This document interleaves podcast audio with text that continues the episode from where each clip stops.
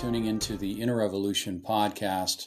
My prayer today is these words will speak to you where you live and create lasting change. Before I get started, we had a great time in Frederick, and what was interesting is we visited a family that was uh, right outside of Frederick in a small town called Middletown. And it was one of those little towns, maybe you've been in them, like they're like Civil War towns. They're a couple hundred years old, and and uh, just walking down the street, you feel like you're walking in history, you know, so much history. So we were visiting this family, incredible, incredible family. Uh, I actually married them about four years ago. Now I think actually five, and uh, they moved out there for business. So uh, anyway, just reconnecting with them was really special. And uh, but I just as we drove into the city, uh, there was this huge church. I mean, this church was probably the largest church I've ever seen. It was just this white, massive building. And I thought to myself, at one time in our culture, we built cities or, or towns around churches. You know, and, and what an interesting uh, a series of events to think that we would put such a high value on the church that the, the that the town would be built around it.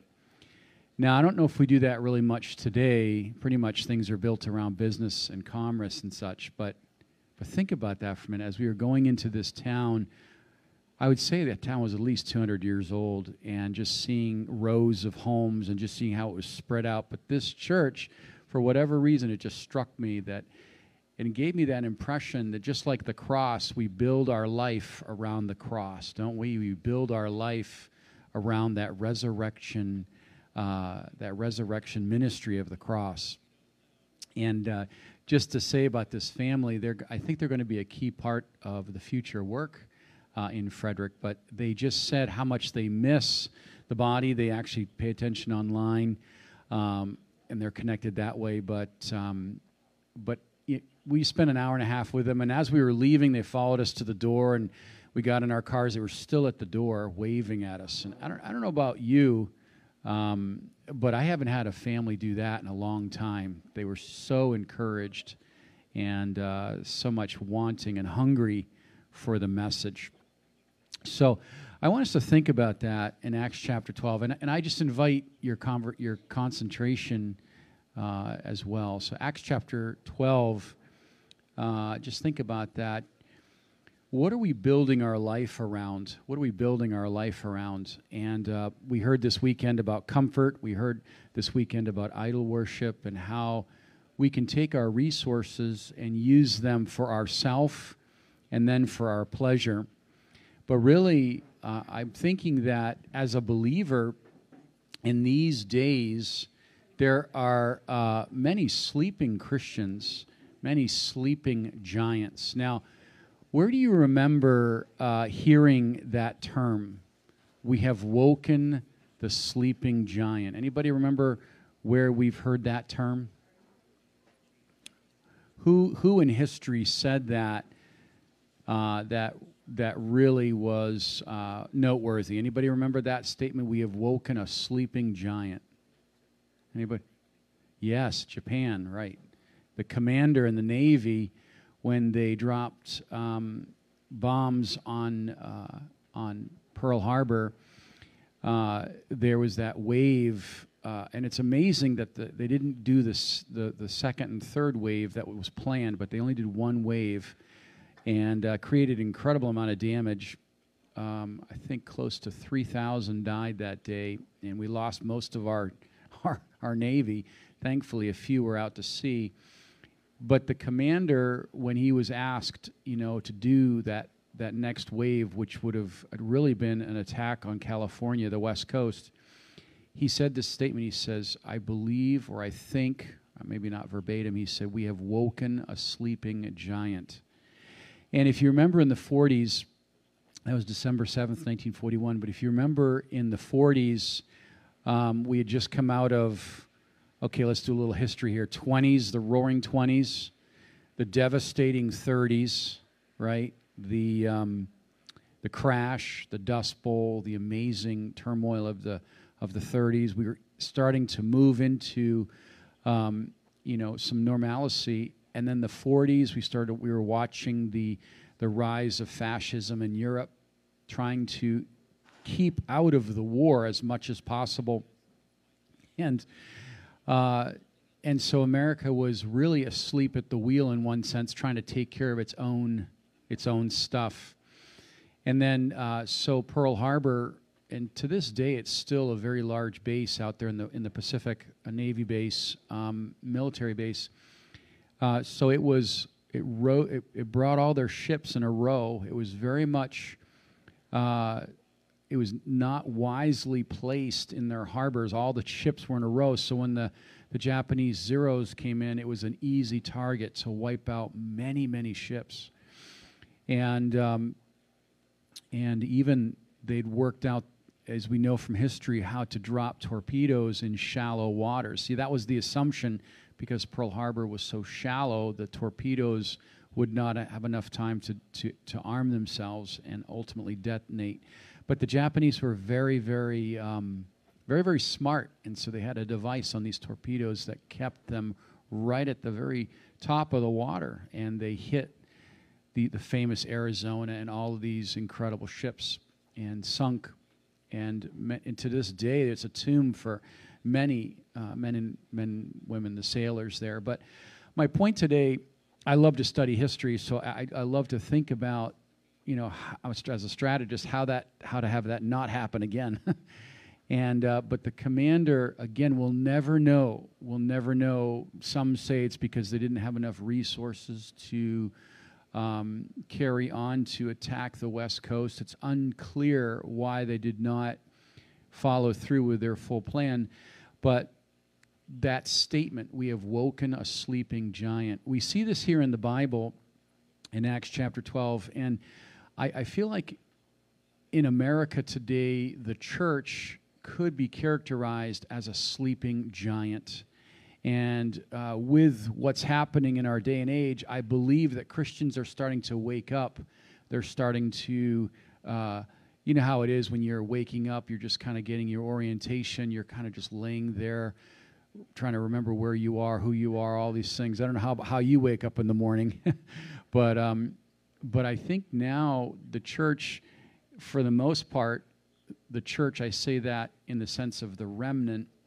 I mean, I, am still amazed at how many churches are still closed and how many people in in that percentage. some have said it's high as 85% in our in our in our um, in Maryland. 85% of churches are closed, and 92% of people in that percentage won't return to church. So I, am not talking about that. I'm talking about, in general, the remnant. And as we e- enter the age of the uh, the season before the rapture, I believe we're there. And as the rapture nears, um, the church will be awoken. Uh, it'll be, and that and that's amazing. And I want to talk about that briefly, but to to uh, wake up a sleeping giant. Now, now, if, if we have any sense in us, if we see a sleeping bear, we wouldn't wake him up, correct? If we had any sense, right? Because what happens to a to a, a bear when you wake him up? It, it says, I was reading about bears, that they are always ready to defend themselves and their keep. But the devil has lulled the church to sleep uh, largely to pleasure largely to comfort, as we heard this weekend, but also the lack of mission. I think the lack of mission, the lack of being comfortable with what's happened. Um, you know, there's not this hunger for more, there's not this hunger for advancement. Uh, but look at this in Acts chapter 12. We see um, verse 4 they, they arrested Peter, put him in prison and they had four guards around him. Peter was kept there in prison, but prayer was made without ceasing of the church unto God for him in verse 5. And when Herod would have brought him forth, the same night Peter was sleeping between two soldiers, bound with two chains, and the keepers before the door kept the prison. Okay, so, so think about where Peter is totally surrounded, totally, totally chained, and he is sleeping. Now, a lot of times this story is based on how he was just faith rest. He was resting in the promise. He was relaxed in the Lord. He was just just totally dependent on the Lord. I'd like to consider this in another light today uh, because maybe in so many ways the church has kind of uh, kind of been lulled to sleep. It's kind of comfortable where it's where it's at. They're comfortable in their traditions, but look what happens in verse 7 Behold, the angel of the Lord came unto him, and light shined into the prison. Now, I don't know how many of you have been in prison, but in this particular prison, this doesn't have cable and three square meals. This thing was a really dark place, okay? And if you go, I've been in these prisons uh, in the Ukraine. They're act, they're subterranean. They're under the ground, so they're they're really a dark hole. So notice this: light shined in the prison, Okay? And the angel was present near him. Whereas Peter? Peter is out like a light. He is he is he is lights on, nobody home. He is asleep. And I love just this simple statement. Okay? And he smote Peter on the side and raised him up. So not only did he kick him, but he raised him up at the same time. So Peter was out of it. He was totally out of it.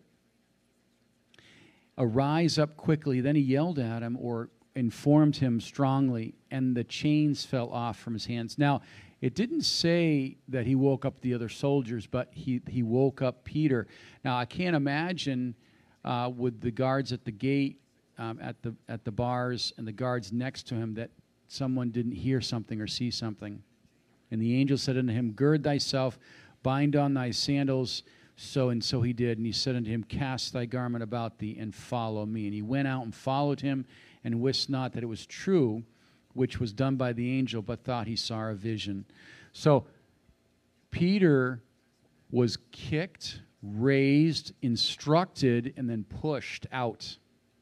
It's an interesting set of adjectives here and actions. Well, I believe uh, in the day and age that we're living in that the church may be in this particular series of actions, okay? Now, nobody likes change. Nobody likes um, to be instructed outside their comfort zone, but God says, I must lead you out. I must lead you because people are praying for you. Now, think about this. When Peter came to the door, the little girl answers the door. What happens? She can't believe the prayer has been answered, so she closes the door in his face, goes into the prayer meeting, and says, Peter's at the door. And they say, You're crazy. Don't you love that? I mean, not picking on the prayer meeting there, but uh, you can kind of get the gist were people really praying with expectation, or did they underestimate this little girl? Did they underestimate the messenger? And then when they found out the little girl was telling the truth, they worshiped and praised the Lord. So you can kind of see not only was Peter in that place where he needed to be prodded, the church also was in a place where there was no expectation. So again, not to pick on the church or Peter, but sometimes we need a good swift kick, right? We need a good swift kick. Now, we're not going to illustrate that today. I know you want us to, but there's a sleeping giant so, what happened? Let's go back to the Pacific for a minute, 1941, December 7th. What happened to America after Pearl Harbor? It awoke, it, it recognized its potential. It became one of the strongest industrial revolutions and productions in history. In history, imagine that.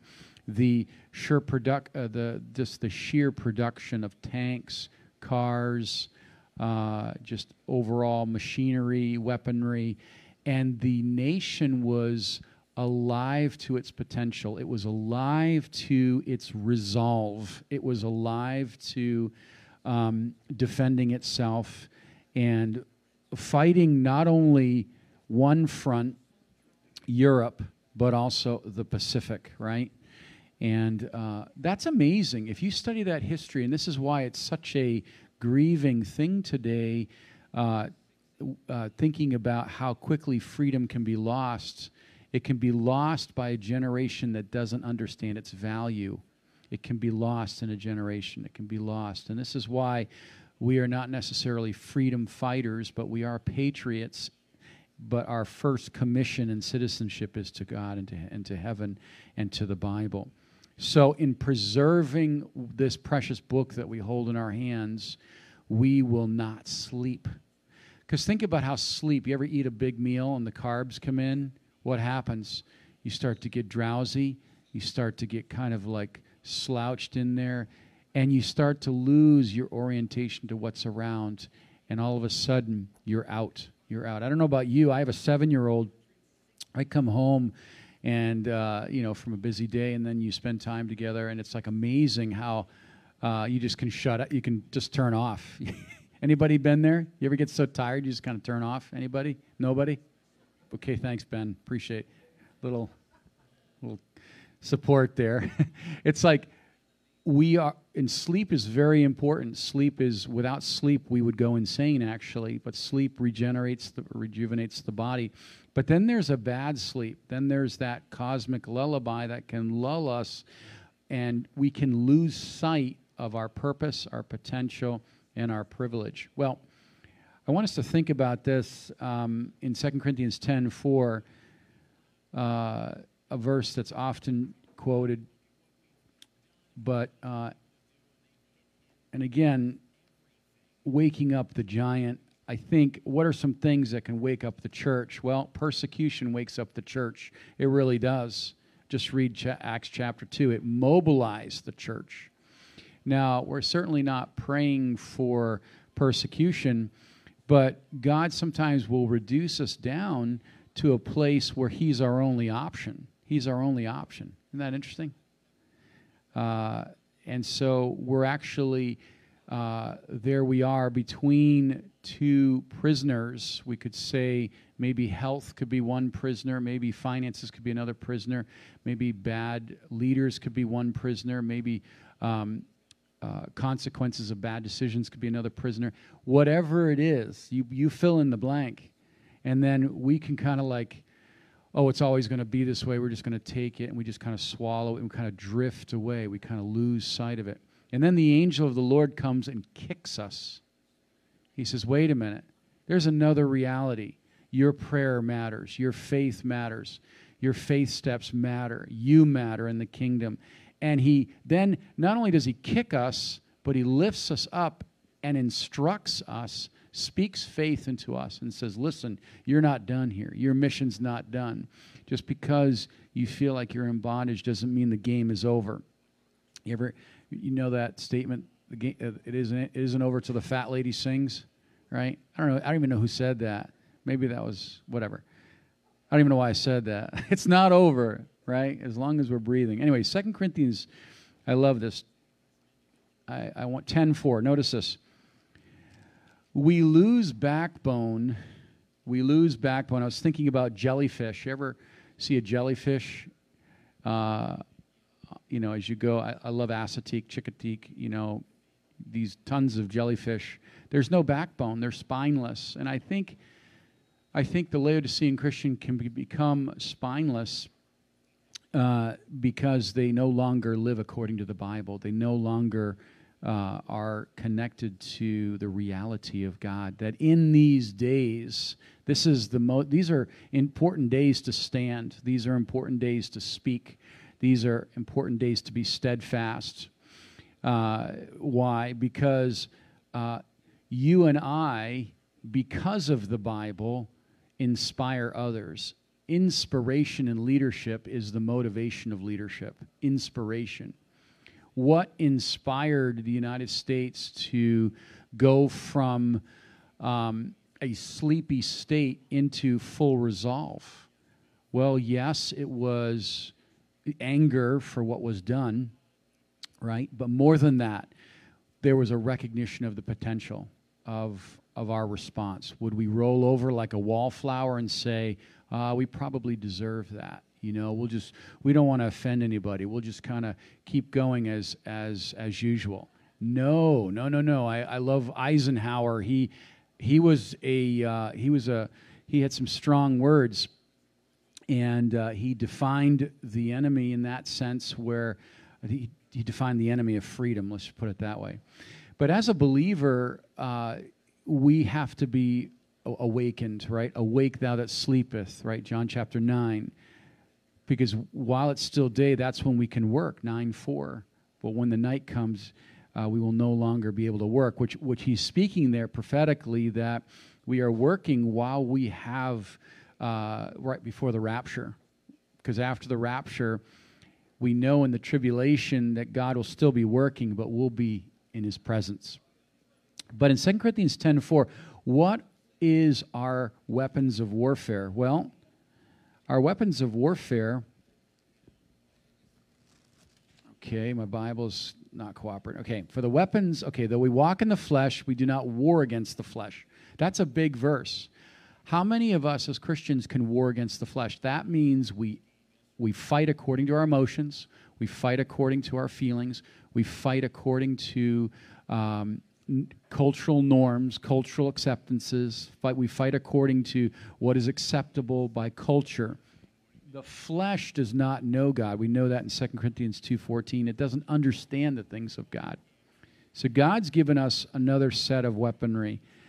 The weapons of our warfare are not carnal, again referring to the flesh, but mighty through God to the pulling down of strongholds, okay? casting down imaginations and every high thing that exalts itself against the knowledge of God and bringing into captivity every thought to the obedience of Christ. And having in a readiness to revenge disobedience when your obediences are filled. Okay, a lot of lot of content here. By the way, emotion doesn't have power to change things in a long standing uh, evidence, which means we can have a very charismatic, very emotional, and powerful uh, expression. But you know what happens? It's like flash in the pan. It, it goes away. But you know what changes things long term? It's content. It's content. It's what we heard this weekend. It's Bible, Bible, Bible. This is a this is a way not to fall asleep or be caught unguarded or to be caught uh, unprepared so when we're reading this, uh, our readiness to revenge all disobedience with obedience. So this is my point today. How is it, okay, you awoke a sleeping giant, okay? You awoke a sleeping giant. A giant, once it's awake, it remembers who it is, what their potential is, and what their purpose is. This is so important with the church. Because someone shared this interesting example with me two, two interesting examples. A cheetah, everyone knows what a cheetah is, right? A cheetah is an amazing animal. They can run exceptionally fast. But you know what? When they jump, and they, their radius and capability of jumping is very high and long, but there's a limitation. If the cheetah cannot see where it's going to land, it does not jump. Very interesting. If it cannot see where it lands, it will not jump. That's why they can be they can be uh, they, there can be a small fence around them. They could easily scale it, but if they can't see where they're going to land, they don't scale it. That's sad, isn't it? But that's that's one of their that's the way they're made. Same thing with a flea. Somebody was telling me about this. A flea. A flea has an amazing ability to jump, but if it's in a bottle, it only knows the roof of their containment. Okay, so if a flea is born in a bottle, they don't even know the capacity they're made to jump. Comparatively, if they're out in the wild or on your dog, for instance, they can jump uh, with great uh, with great potential, with great with great distance, actually. So when we forget our position, when we forget our potential, we forget those privileges that God's given us, we can become like Peter. We can be chained and in bondage, and we can start to think carnally about the spiritual life, like compliance, right? Compliance. That, that is. That is that word compliance. That's a very interesting word, and I want to be careful how I communicate this. But but compliance doesn't mean we roll over like a wallflower. Compliance means that we follow what God has said. We are submitted to God, not compliant. And I have a lot of emotion behind that word because uh, being in a communist country, we have seen where compliance takes people. And uh, we've, we've seen where uh, people have been led uh, because they have not responded, and, uh, but they've been a sleeping giant. Well, the church is awake. Are we awake? Are you awake today? How many are awake today? I mean, our messages, uh, they, they stir us up, don't they? Why? Because they remind us of who we are, whose we are, and the purpose of our life today. Now, that doesn't mean we become rebels or uh, radicals in the right sense, but we become people that are awake to what's going on. Because imagine, ever fall asleep at the wheel? I mean, that's a scary thing. I have, right? And I've, I've woken up on a guardrail, right? Banging into the guardrail. And what is that? usually means you need to take a break, usually. um, but more than that, you can, you can literally be lulled to sleep. And, and this is why we have to be awake to the things of God, right? So, uh, so, and I was thinking of one other thing. I'm, i know I'm giving a lot of illustrations today, but I was studying the war about Saipan uh, recently, and also if you look at uh, Normandy, uh, the enemy was so dug into Normandy, and this is one of the reasons why we lost so many men at Normandy. We would have lost so many more if the decoy that was given uh, led a lot of the German soldiers to another spot, but we lost a lot of men nonetheless to Normandy, France, because they were so dug in and entrenched. And I'm just saying, as a church, we, our weapons of warfare are prayer, their Bible, their speaking, standing, and being consistent in what we've been taught, not shrinking back, not making an excuse, not having a theology of apology, but literally digging in with kindness, conviction, and saying, you know what, I'm not going to sell my convictions to the highest bidder here, and I'm not going to I'm not going to slowly wander into the night. But no, no, we're going to take steps of faith. Like I love it. Four churches. Think about four churches are being being planted in this pandemic period. Four. Isn't that amazing? Think about that. Owings Mills, Glen Burnie, Edgewood, and Frederick. Four churches. Four churches. Now, when most churches are closed, and that's their business, but that's a sleeping giant. That's a sleeping giant. The ability to, to, to serve and care and feed the masses, they're asleep. And maybe they should stay asleep for that matter. But the angel of the Lord comes and says, Hey, Tom, and he kicks us, or Ben, I'm going to, Cody, I'm going to kick. And he does it in a way that wakes us up and reminds us listen, your weapons and your territory, Joshua 1 9, is ready to be taken back. Think of that. Joshua 1 9. Every 5 through 9, every step, every foot that you touch is yours. Imagine approaching Baltimore like that. Imagine pr- approaching Rosedale like that. Imagine pro- approaching your, your area like that. Why? The devil loves it when we sleep, snoring, mouth wide open, catching flies. No, no, no, no. God loves us when we're awake, alert, ready to obey what we have been taught in Philippians 4 9. And I love that. What you've learned, what you've heard, what you've been entrusted to, obey it. Obey it. So we stand, speak, and we are awake. We dig in. Are we running away? No, we're not running away, but Christ fights our battles. Are we, uh, are we using the right weapons? Prayer, Bible, faith confession, uh, thinking with God, uh, speaking, not, not being a wallflower, kind of, kind of like, you know, and this, oftentimes people think the church is weak. Oh, you're supposed to be over there nice and kind, and you're not supposed to. You just, you just, you just settle down over there, you know. No, but the church is wise. The believer is wise, right? Harmless as a dove in the sense of innocence, not harmless. Doesn't mean we sit on our hands like a fatalist. We're innocent before God. We're pure, is what the word really means. And we're wise. God says, I give you wisdom on how to advance and move forward.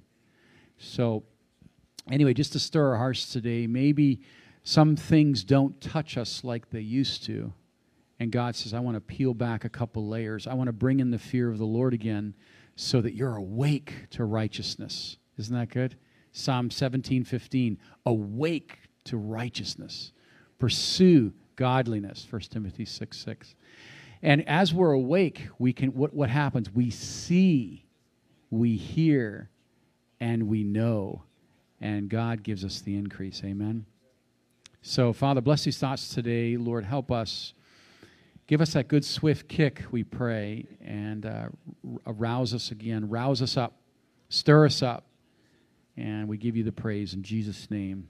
Thanks, friends, for joining us for another episode of the Inner Revolution podcast. Please find us on Facebook, Instagram, and YouTube, and subscribe so that you don't miss an episode.